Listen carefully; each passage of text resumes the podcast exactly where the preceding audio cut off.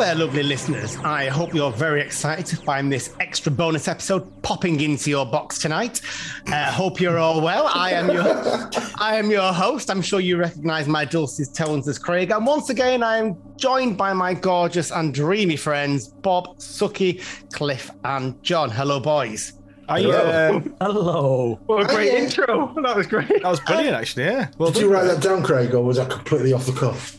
I did write it down earlier on, I must confess. But it was off the cuff earlier on. I didn't have it when we were doing... Is that what you were doing? Oh, right. I wondered why you looked like you were straining.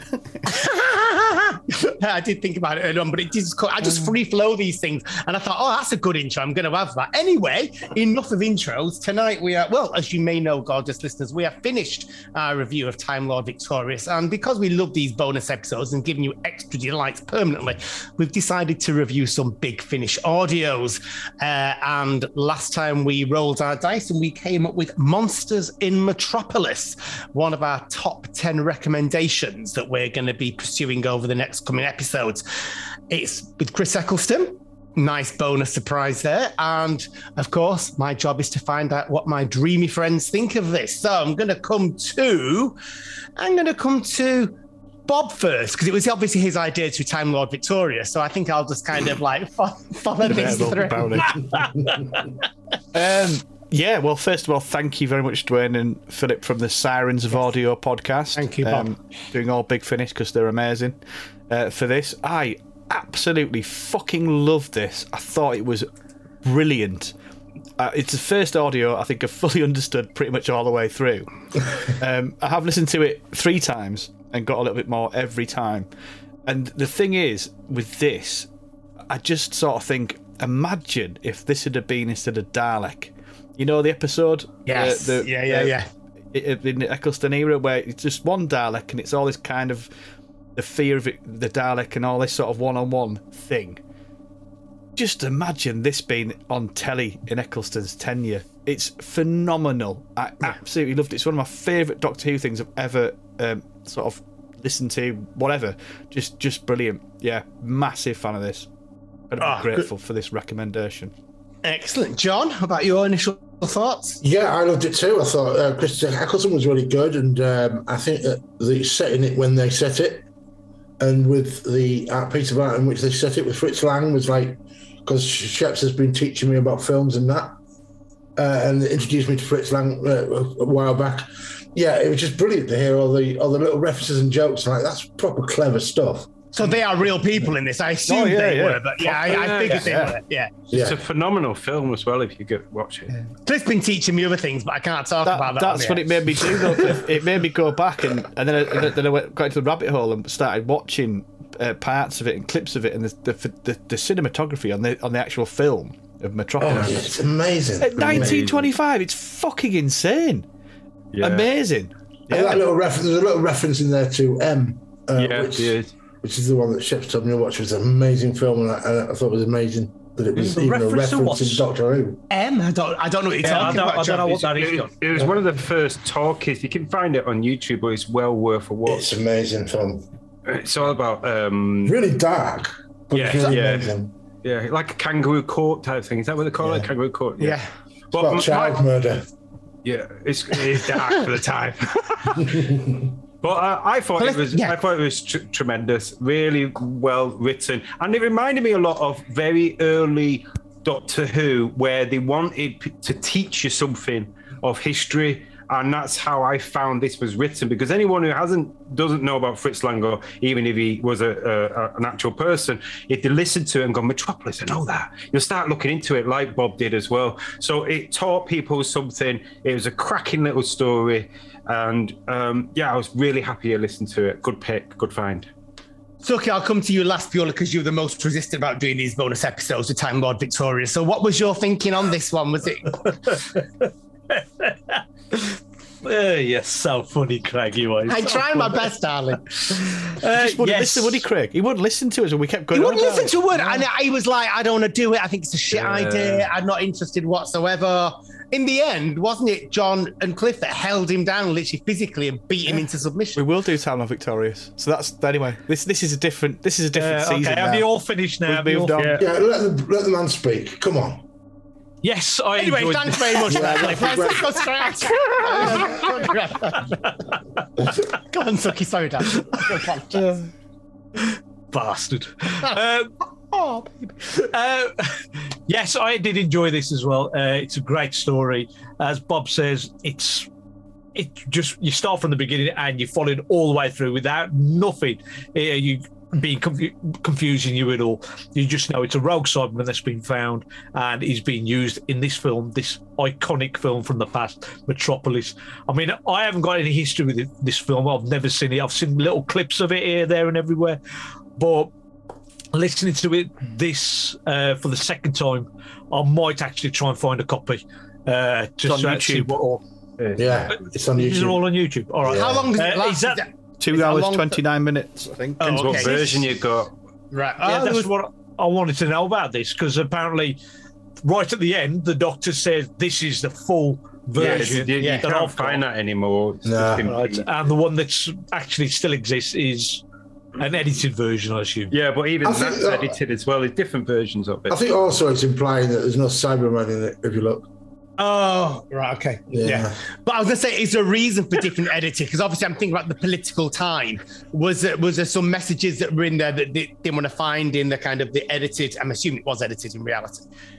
Well, it was kind of seen as like groundbreaking only retrospectively. Like the doctor says, the doctor explained absolutely everything about this film. Yes. And the whole thing about this this audio presentation is that the writer clearly loves Fritz Lang. And this is like his love letter to that film and all these things. And you can tell all the way through the care and attention and the love for this thing and the people that are in it. And that just makes it brilliant. It makes it a brilliant entertainment. Yeah. I think John Dorney, who's the writer, he's actually does a podcast where he reviews Oscar-winning film or films. And then he just got involved in watching Metropolis. And he just went in a bit of a rabbit hole. And then when this came up as a sort of storyline to into the Ninth Doctor Adventures, he decided to use elements that he'd already researched for the podcast that he does and just put it all in there. And I think the Cyberman was also a late edition. I don't think the Cyberman was supposed to be in this story, and they sort of adapted it. That's what makes it brilliant, though, doesn't it? That is what makes it brilliant, because you can see the impact. Really clever. The design of the Cyberman perfectly lends itself to that film. It's amazing. In fact, it was so cleverly done. When I was listening to it, that I was pitching the film and I was thinking, is it going to be one of those where at the end you find out that Fritz Lang took inspiration from the Cyberman? I thought it was going to do some kind of twist like it did with Mary Shelley and other stuff, where this is where it gets the influence from. But I thought, this is really clever. Maybe it was meeting the doctor that he gets the idea to do M. Yeah. Well, exactly. And the beauty of this is it starts off with this whole quite simple thing, and you hear it from the. I think it is from the point of view of the Cyberman, you know, because it's got that filter or that modulation over their voices right at the beginning, and then suddenly when the door opens, Suki. No, sorry, you carry on. But then when the door opens, or then you hear them talking, you know, really well. I love stuff like that audio when you thought it out, because it could be that. I mean, I don't know, but you just hear that sort of.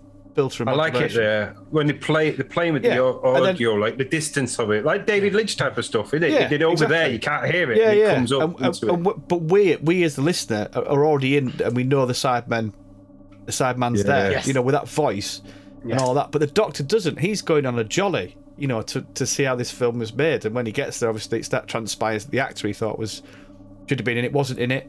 You know, and then he's going on about it being a woman. Well, it's obviously a woman, you know, the metal man or whatever. And then the Cyberman bit. And it's like that moment in Dalek where he turns to complete fear for everyone around him. And everyone else is oblivious because the filmmaker has a great prop that he doesn't want to lose. Visually, it's stunning. So that's his incentive, you know. And the guy that's controlling him, who we don't know at the time, that twist is good as well, isn't it? Yeah, where he suddenly bashes him on the head with his torch. Oh, you love this, it's a torch. It's just tremendous. And it's a small cast, and that's why I like it as well, because it makes it easy to understand. It's talky, you know, exposition is in the dialogue as well, so it's not just exposition for exposition's sake. It's really good strong dialogue, and I thought the soundscape, everything was just absolutely on it in this. Did you not think? Oh, sorry. Craig. I was going to say the only tiny little niggle, right, of it, even though I love it, is the fact that did you not think the Doctor came over a little bit too easy just to say, "Oh, all right, then we'll give the Cybermen a go."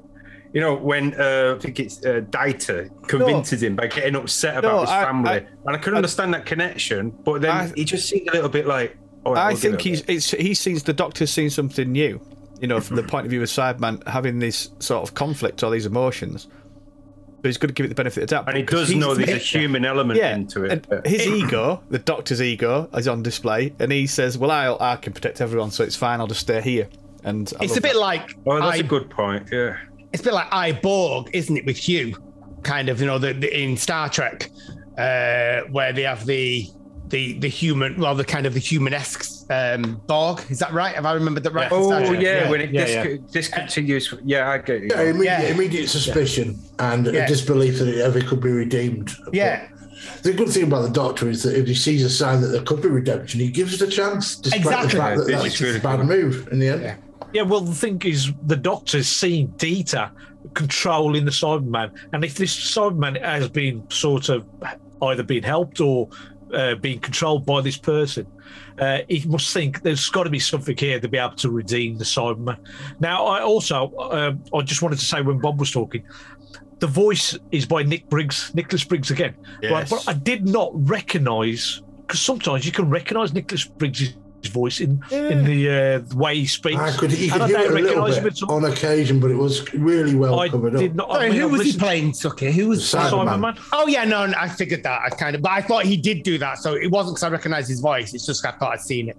The modulation, the stuff that they did to the voice to make that human element come out, it was heartbreakingly. I mean, the actor didn't have to do much, even Nicholas Briggs didn't have to do much, because the way that it was done, it was so pathetic and really heartbreaking. The fate, you really got to feel the emotion. And that's all the way through as well. The ending is incredibly emotive. Yes, I would agree. When the Doctor takes the Cyberman to watch the film that he's had to go forward in time to steal and rent it out of cinema, that is fucking beautiful. Absolutely beautiful. You know, and then you get the double whammy of he's telling his companion or whatever in this. Is it Anna Dreyfuss? Yeah. Anna Dreyfuss. You know, to get out of there. You know, that is great. That is fantastic. Yes. I love, because it was obviously a name being Jewish as well. Yes. And he has that little speak like he can't fully change anything, but if he can actually save her. Likewise, when Dieter is talking about. The way that he's feeling and that generation is feeling, and he says, "You don't know my struggle." The Doctor makes a note of him saying, "You don't know my struggle. My Kampf is my struggle." Yeah, exactly. Yeah. He said, a horrible book came out at a similar time. Yeah. And also the name, isn't it? Because I was expecting at one point for more Cybermen to come with it being Monsters. And then obviously when it gets to this, and actually the Monsters is the Nazism that's on the rise. Yeah, the rise. And I really, I loved, I must admit, exactly what Bob said. I understood this, but I listened to it when I was walking the dogs because I found it really easy last time I did it that way. And it was like, it literally sent shivers down my spine and my arms got a bit, ooh, with that. And I love the Sidemen bit, but it was that bit at the end about you don't know what's coming, get out of. And it was like, oh my God, that's just beautiful. He can't say it, but he wants to. And there's that line that the mediator between the head and the hands has to be the heart, and that is stunning.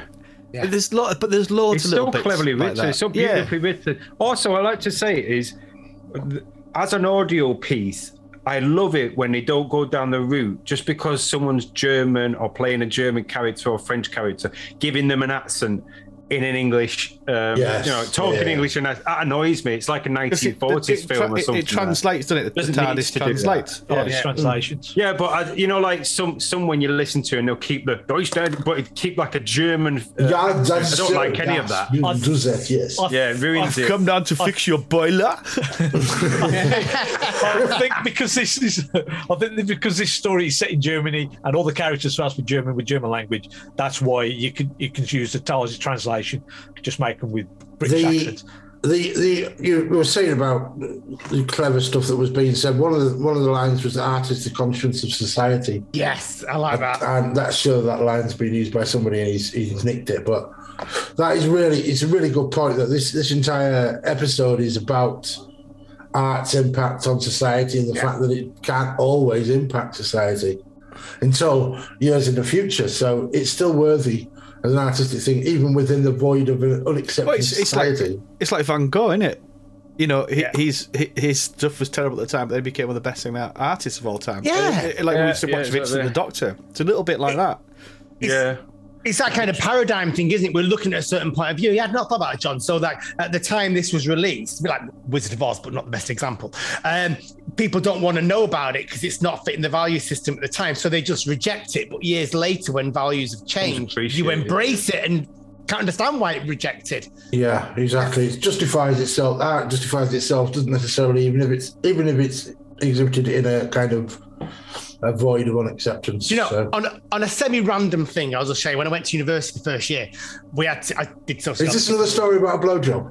No, it's not about a blowjob. It's about science fiction, believe it or not. All right, okay, go for it. And we had to, as part of our first year undergraduates, we had to write about a book that we loved, and we had to explain it sociologically. Now, I didn't really read it. Did Joe's Mein Kampf? I did use Mein Kampf, and I thought it was just perfect. It explained my life. No, I chose V. Do you remember V, the 80s program? Yeah. I chose that by A.C. Crispin. I loved it too. I chose the book of it. And I put it in thinking I'd put all this stuff in there about sociology.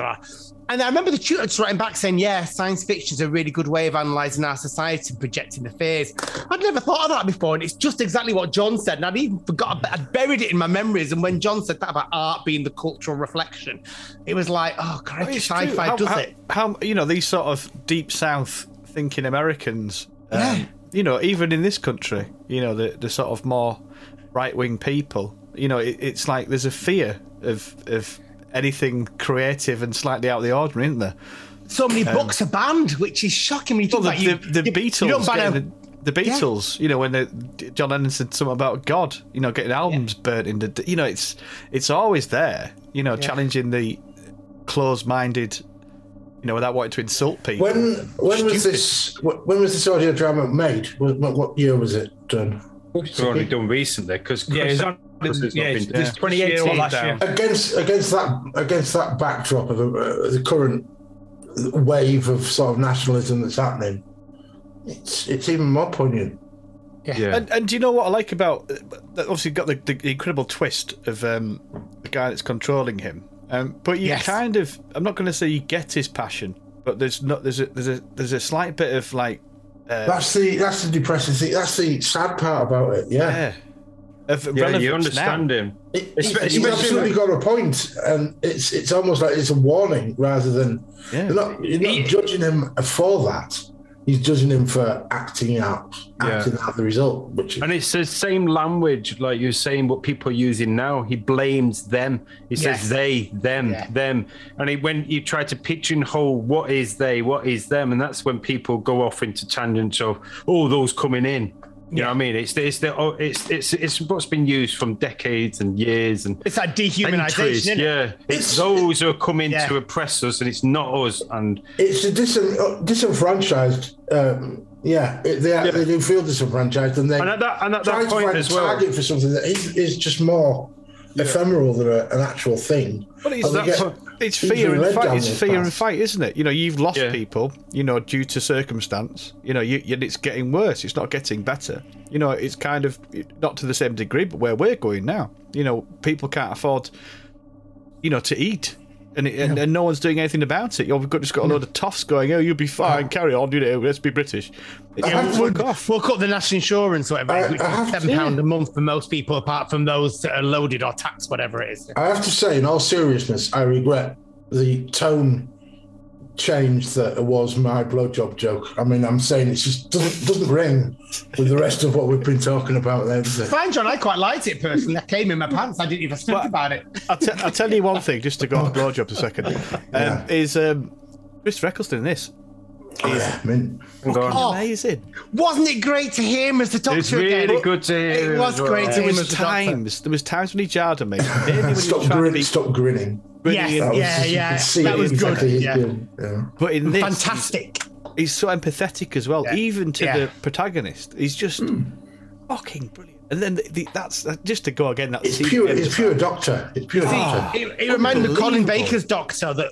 I love Colin Baker's Doctor, but there's no doubt that he came into his own, perhaps more so in the Big Finish dramas. He did. And it's a bit like next level to me. Oh yeah, no, I agree. He was kind of. In the first series, I liked Chris Eccleston as a Doctor, but yeah, he was getting into the part with his gurning and things like that, and they all were. But yeah, like John said, you could see it, and he did it much better. He had a bit more humour in there. He found his feet. He's relaxed. Yeah, he's found his feet. Yeah. He's relaxed. He's gone through many years, and he's had some troubles himself, and I feel like he wanted to do this. I know they throw money at him, and he wanted him to do it for ages, but...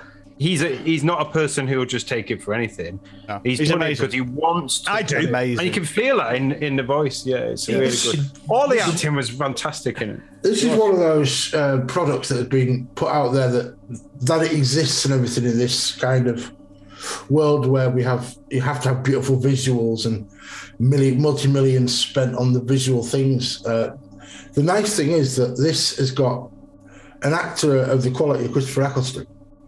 And like it's just an audio drama. It's cheap and it's easily accessible, and it has just as much impact visually in the mind as TV. So but it also, you get the space to think as well. Mm. You see what I mean? Yeah, yeah. You wasn't rushed. Dazzled. You get you can absorb the story, I think, better. It's just. So good. I mean, I fucking loved it, but it's even better now talking about it to you. It's interesting that we all understood it as well, isn't it? Because the one of the things we all say about Big Finish when is we don't understand it. But it's like you said before, Bob, about the dialogue. It wasn't overrun with sound effects that were meant to let us know what was happening when it never did, because we don't understand the sound effects. The dialogue did it, and the sound effects were just the support on this. We've not had a dialogue like this about a Big Finish drama production. Spare Parts is the only one I can remember off the top of my head. Spare Parts is cracking. Yeah. You know. Yeah, Spare Parts. Suki, you've been quiet for a while. What? Anything that you wanted to say about this or anything? I was going to say he didn't listen to it. He nodded off. I could see him asleep. That's how I brought him in. No, I ain't going to say nothing because you'll just rip into it. I will not do that, darling. I just wanted to talk about some of the behind-the-scenes stuff. Christopher Eccleston came back to do this because his work sort of dried up because of lockdown, so he wasn't allowed to film anywhere, so he put out feeders to Nick Briggs and Jason A. Gallery, says if there's anything going, and so of course they quickly wrote all these stories for him, and the first box set that came out sort of re-established his character, and then this second box set, which is the Lost Warriors one, was the one that really highlighted his characters after people had seen and the original scripts and gone, this is how we should be able to write. Have you listened to any of those, Suki? I've listened to the first box set and I've listened to the second box set. And what's it like? The first box set was okay, right? I enjoyed some of the stuff, and it was great hearing Christopher Eccleston back. And then this second one I listened to, I think about 5 months ago, 4 to 5 months ago. Yeah, something like that. And I really enjoyed this second box set as well. And this is why I did tell you when this is chosen that I've already listened to this story. Do they give him a companion then? Because obviously... There's no companions. There's no companions. He's just... He'll get... temporary companions per story. Yeah. Right. So he'll get somebody who will be with him, so he can actually record the dialogue. So a bit of back and forth. Otherwise, he'd just be travelling all by himself. Yeah. But if you get a chance to listen to these, they're really, really good stories, and they've highlighted Christopher Eccleston's concerns in the real world as well. Right, and they've used some elements of what he wants to do. And he's to pull him in as an actor.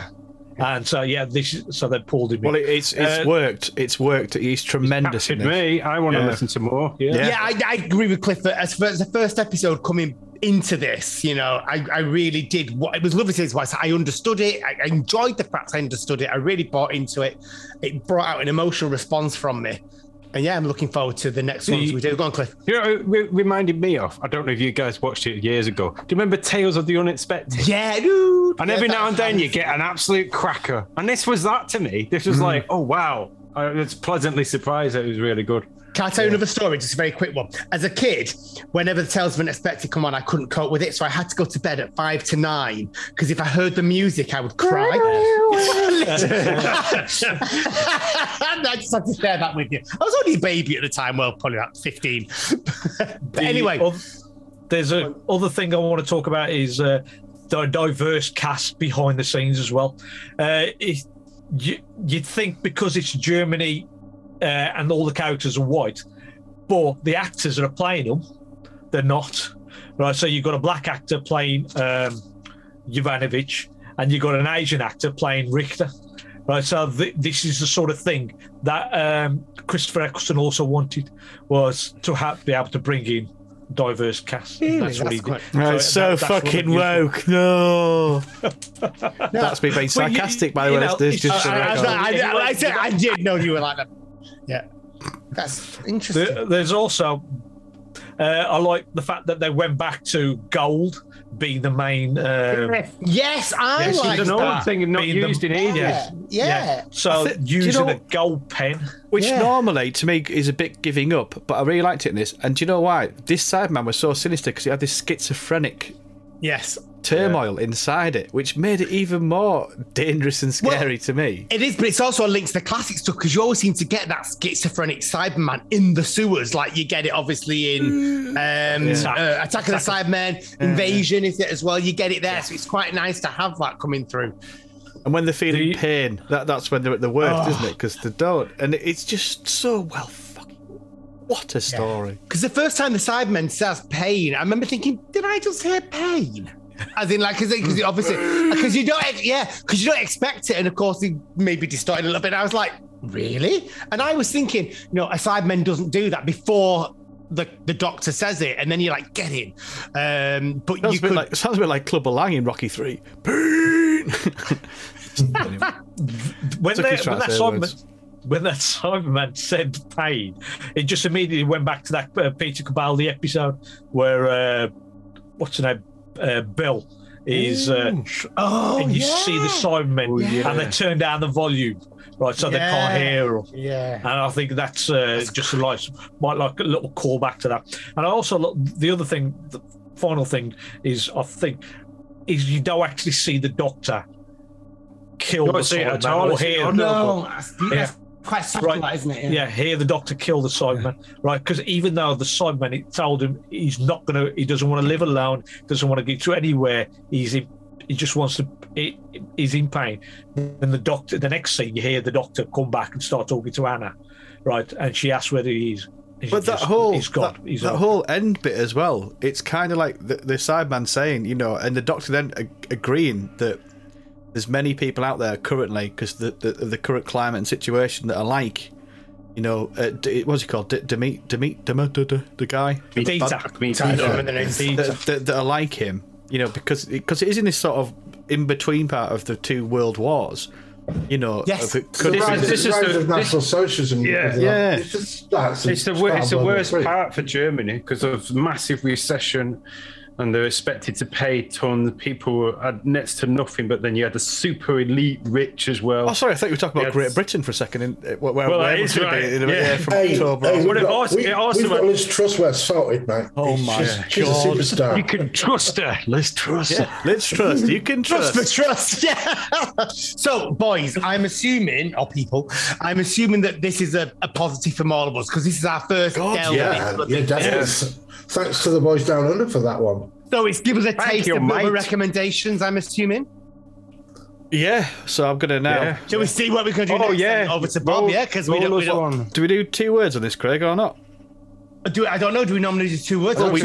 Let's do it, isn't it? Let's do 2 words. Let's do 2 words. Okay, right. So I'm going to go to John first. John? Finely crafted. Finely crafted. Nice. Suki? It's great story. Great story, Mr. Cliff. Fun and fantastic. Oh, no, 3 words. I'll allow you 3 words. I'm in charge. I don't mind. Fantastic fun. Yeah, there we are. Fantastic fun. Bob? Didn't struggle. Oh, yeah. Are we accepting contractions? We are today, John. We are. Yeah.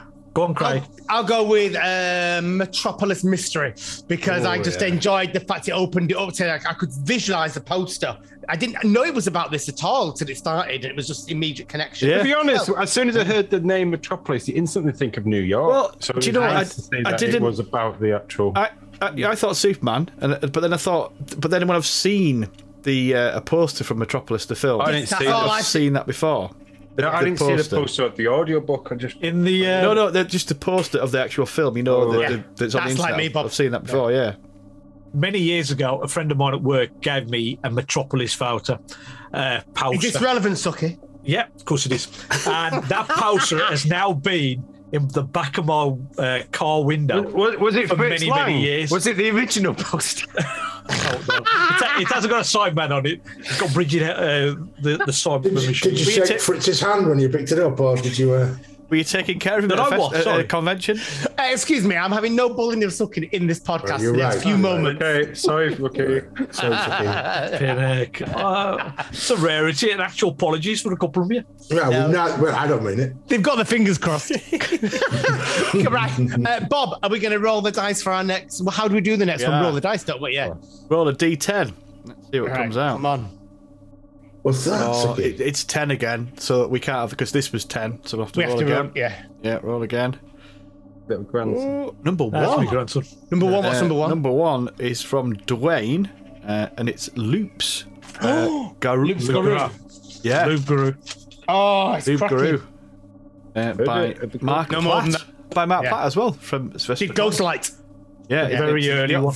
The often overlooked debut Mark Platt story for Big Finish, Fifth Doctor and Taylor, guest starring Eleanor Bron from Revelation of the Daleks and Bert Kwok from Fort Doomsday. So that's what we're doing next. What's it called again, Suki?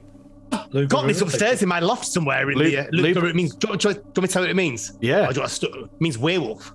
Yeah. Loups-Garoux. So that's what we're doing next. Or something like that, werewolf or whatever. Yeah, it's a very early Big Finish story. It's May 2001.